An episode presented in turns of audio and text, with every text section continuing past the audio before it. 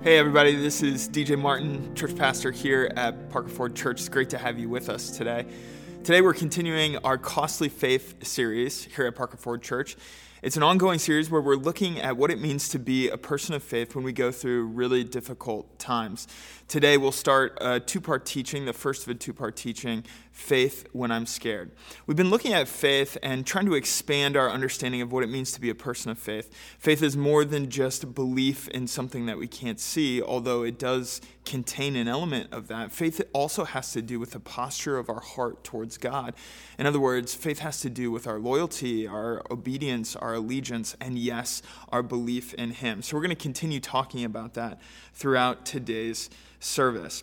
Throughout this morning service, we want to invite you to engage the content. There's going to be opportunity for you to pause the video and interact with different questions and uh, portions of the scripture. So if you're with uh, your family or a group of people, you can pause the video at those points and have a conversation. Or if you're alone, that's a great time to pull out a journal and just spend some time reflecting on those questions. Our first chance to pause the video uh, will come with our memory verse that we're working on. We've been working on memorizing Galatians 2:20. I'm going to read it, and then I want to invite you to pause the video and work on memorizing it, whether you're with your family or alone. Galatians 2:20 says, "I have been crucified with Christ. It is no longer I who live, but Christ who lives in me. And the life I now live in the flesh, I live by faith in the Son of God who loved me and gave himself for me." You can go ahead and pause the video here and work on the memory verse and then join us as we continue this morning's service.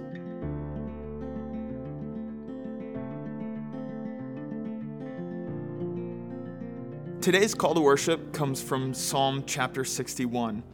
I want to invite you to stand and read this out loud with me. Let's read together from Psalm 61, starting in verse 1. Hear my cry, O God. Listen to my prayer. From the ends of the earth I call to you. I call as my heart grows faint. Lead me to the rock that is higher than I. For you have been my refuge, a strong tower against the foe. I long to dwell in your tent forever and take refuge in the shelter of your wings. For you, God, have heard my vows. You have given me the heritage of those who fear your name. Increase the days of the king's life, his years for many generations. May he be enthroned in God's presence forever. Appoint your love and faithfulness to protect him. Then I will ever sing in praise of your name and fulfill my vows day after day. You can have a seat. Before we transition to this morning's teaching, I want to invite you to discuss and reflect on the following questions. Have you ever been paralyzed by fear? Have you ever been in a situation where you've experienced sort of a paralysis? You've been so afraid that, that you've frozen. There's been a paralysis by fear. Which response to a fearful situation do you most relate to? Fight, flight, or freeze? Are you a type of person who, who throws up their fists and is ready to throw punches? Are you a type of person who just wants to run and find cover? Or are you a person who freezes and uh, can't move when there's a really uh, scary or fearful situation? And what are some of the things that the scriptures speak to regarding fear? Now, the Bible has a lot to say about fear, so just have a discussion around these questions for a few minutes and then join us for today's teaching.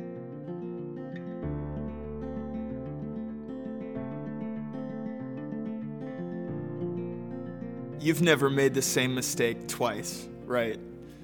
Can't think of a time where you've done the same silly or dumb thing uh, two times without learning your lesson.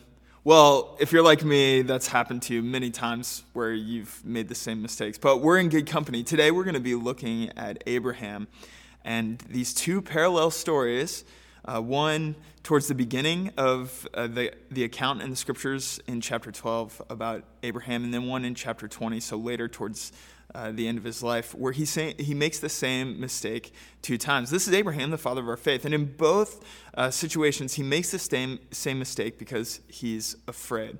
And so uh, I thought it would be an appropriate place to start this two part teaching on faith when I'm scared with these two stories from Abraham. And then next week, we're going to be looking at Jesus when he faced fear uh, in his death. Before we get into the scripture today, we're going to be reading a lot of scripture from Genesis in a few short minutes.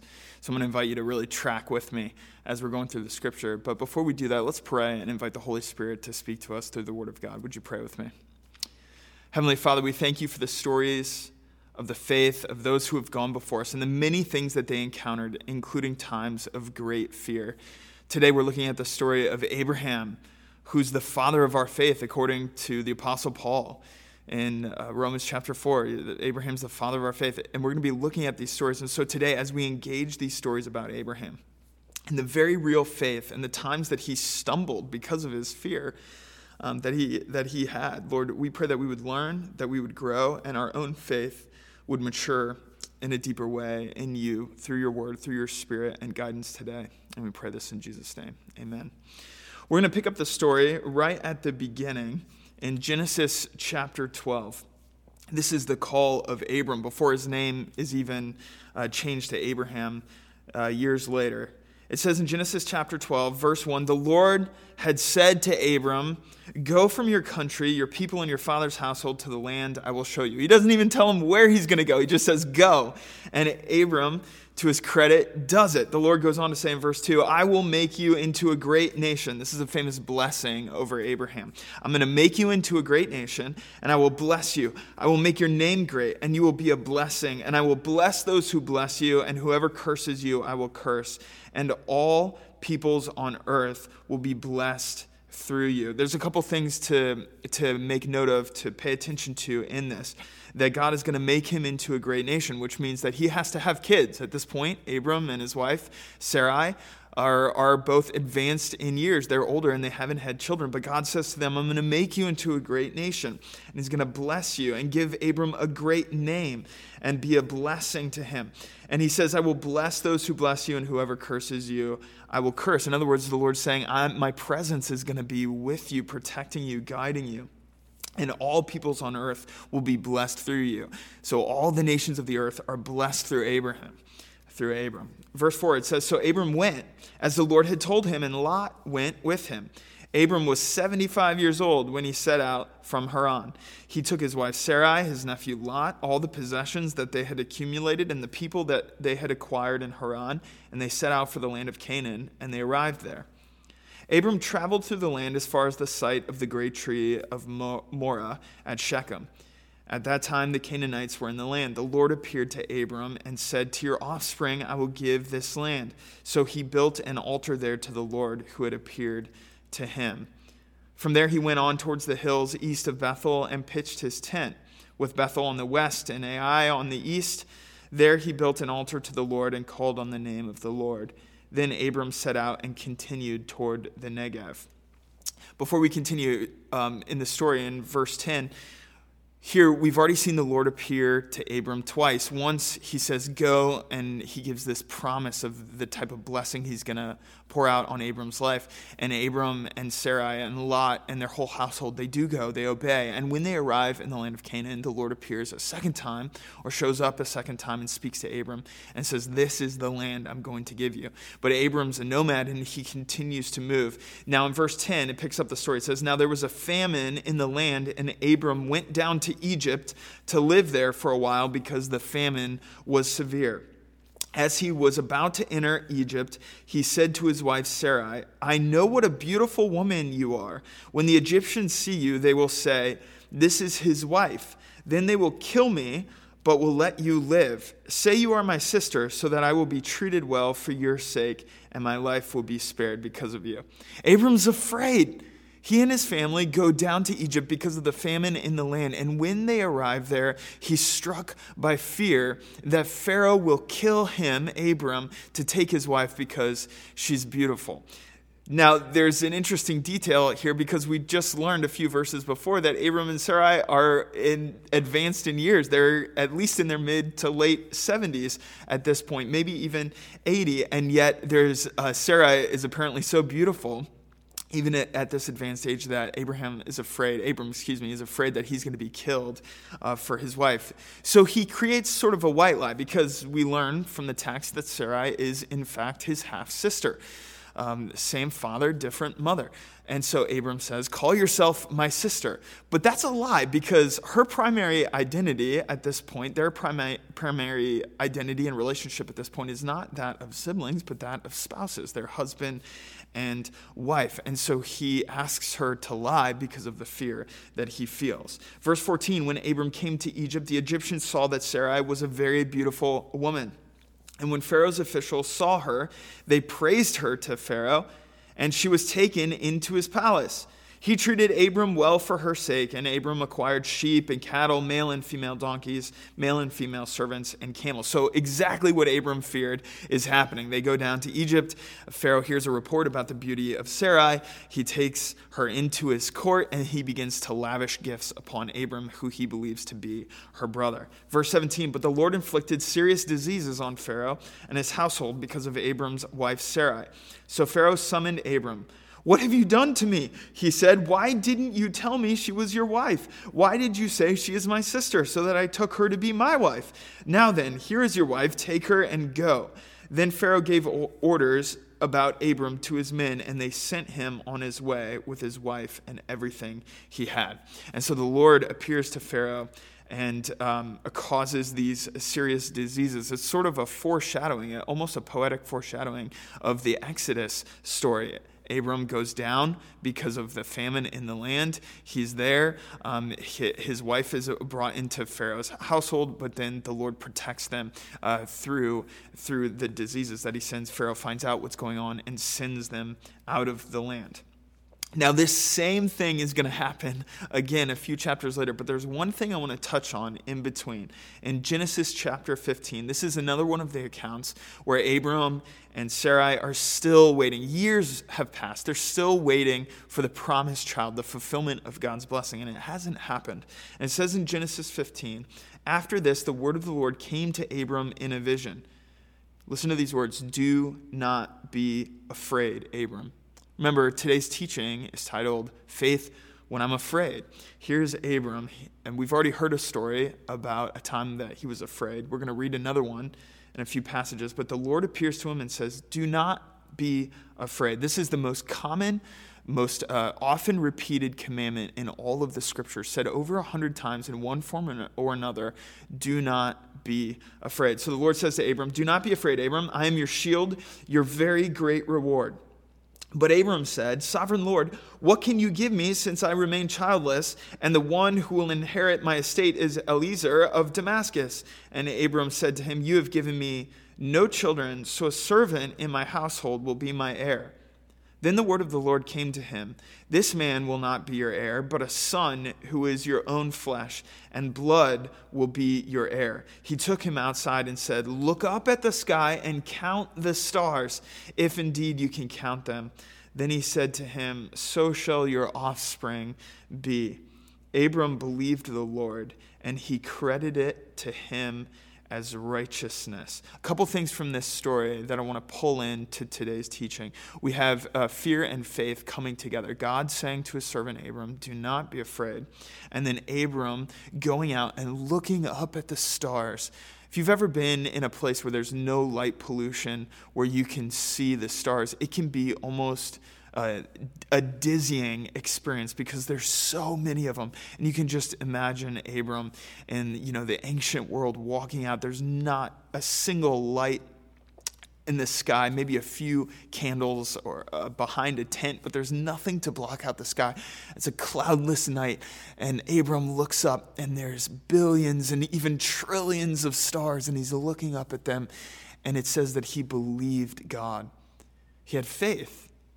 He had pistis. He had, he had a, a steadfast loyalty, a, certainly a cognitive belief in what God said, but also uh, an allegiance in his heart, a belief in his heart that compelled him to continue to walk in obedience. And he looks up, and the famous verse in Genesis 15 6 Abram believed the Lord, and God credited it to him as righteousness.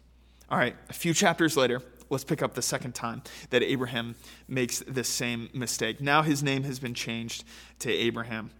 It says in Genesis 20, verse 1 Now Abraham moved on from there into the region of the Negev and lived between Kadesh and Shur.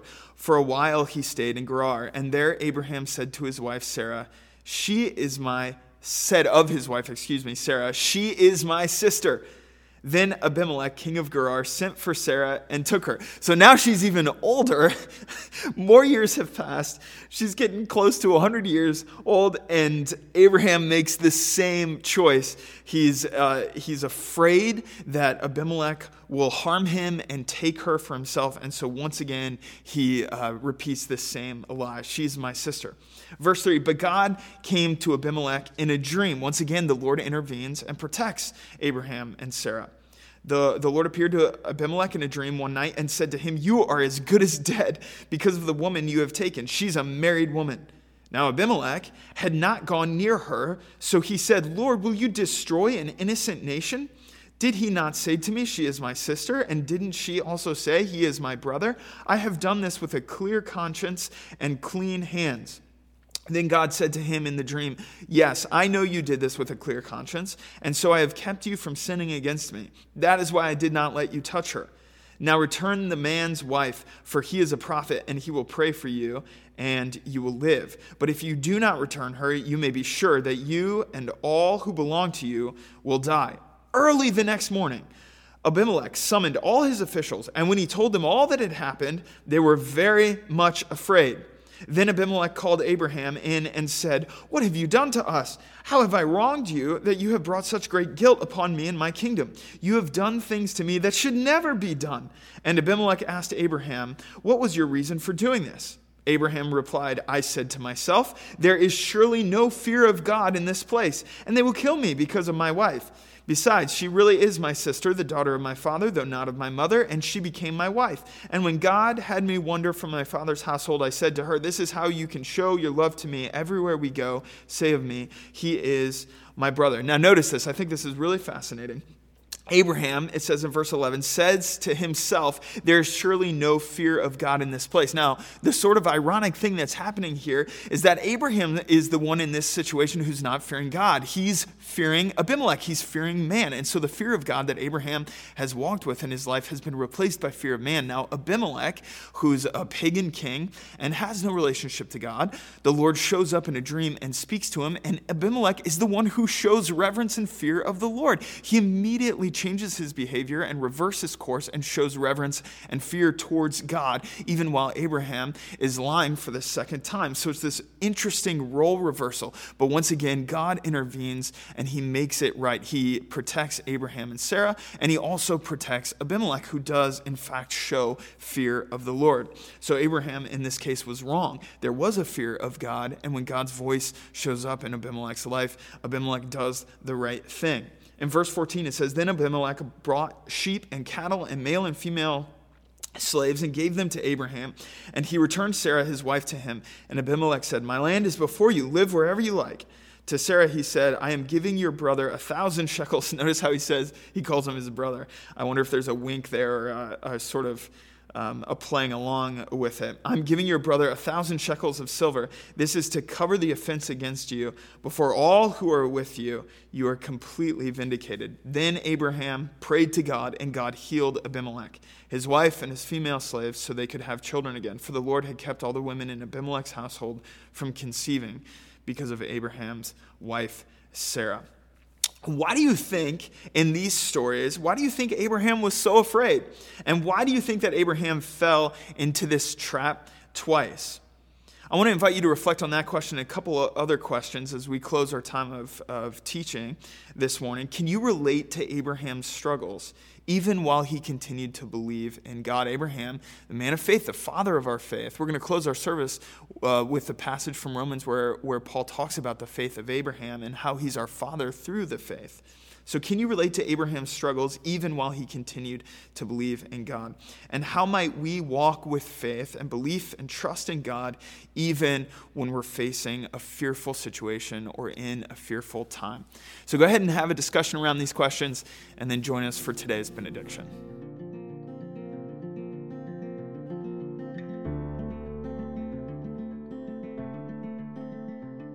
I wanted to include these stories about Abraham in today's teaching because Abraham's the father of our faith.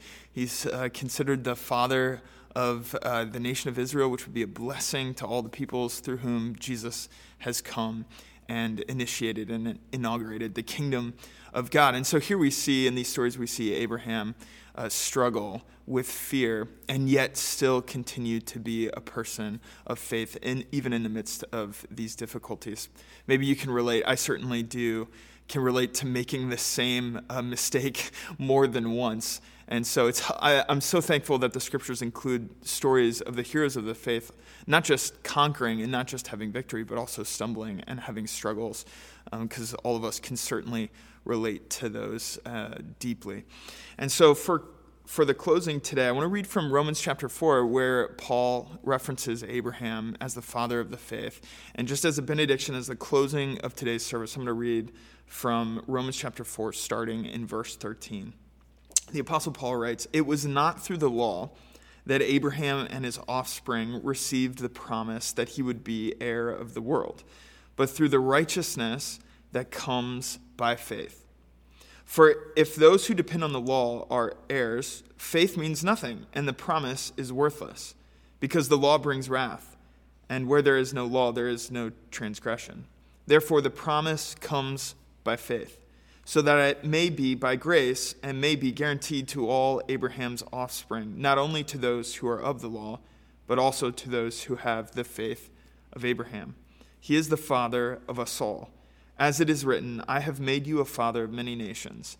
He is our Father in the sight of God, in whom he believed, the God who gives life to the dead and calls into being things that were not. The God who gives life to the dead. We receive this blessing from Jesus Christ, our Lord and Savior, this morning. Thank you so much for joining us, for engaging the content today. I hope you have a great day. Go with God. Be blessed.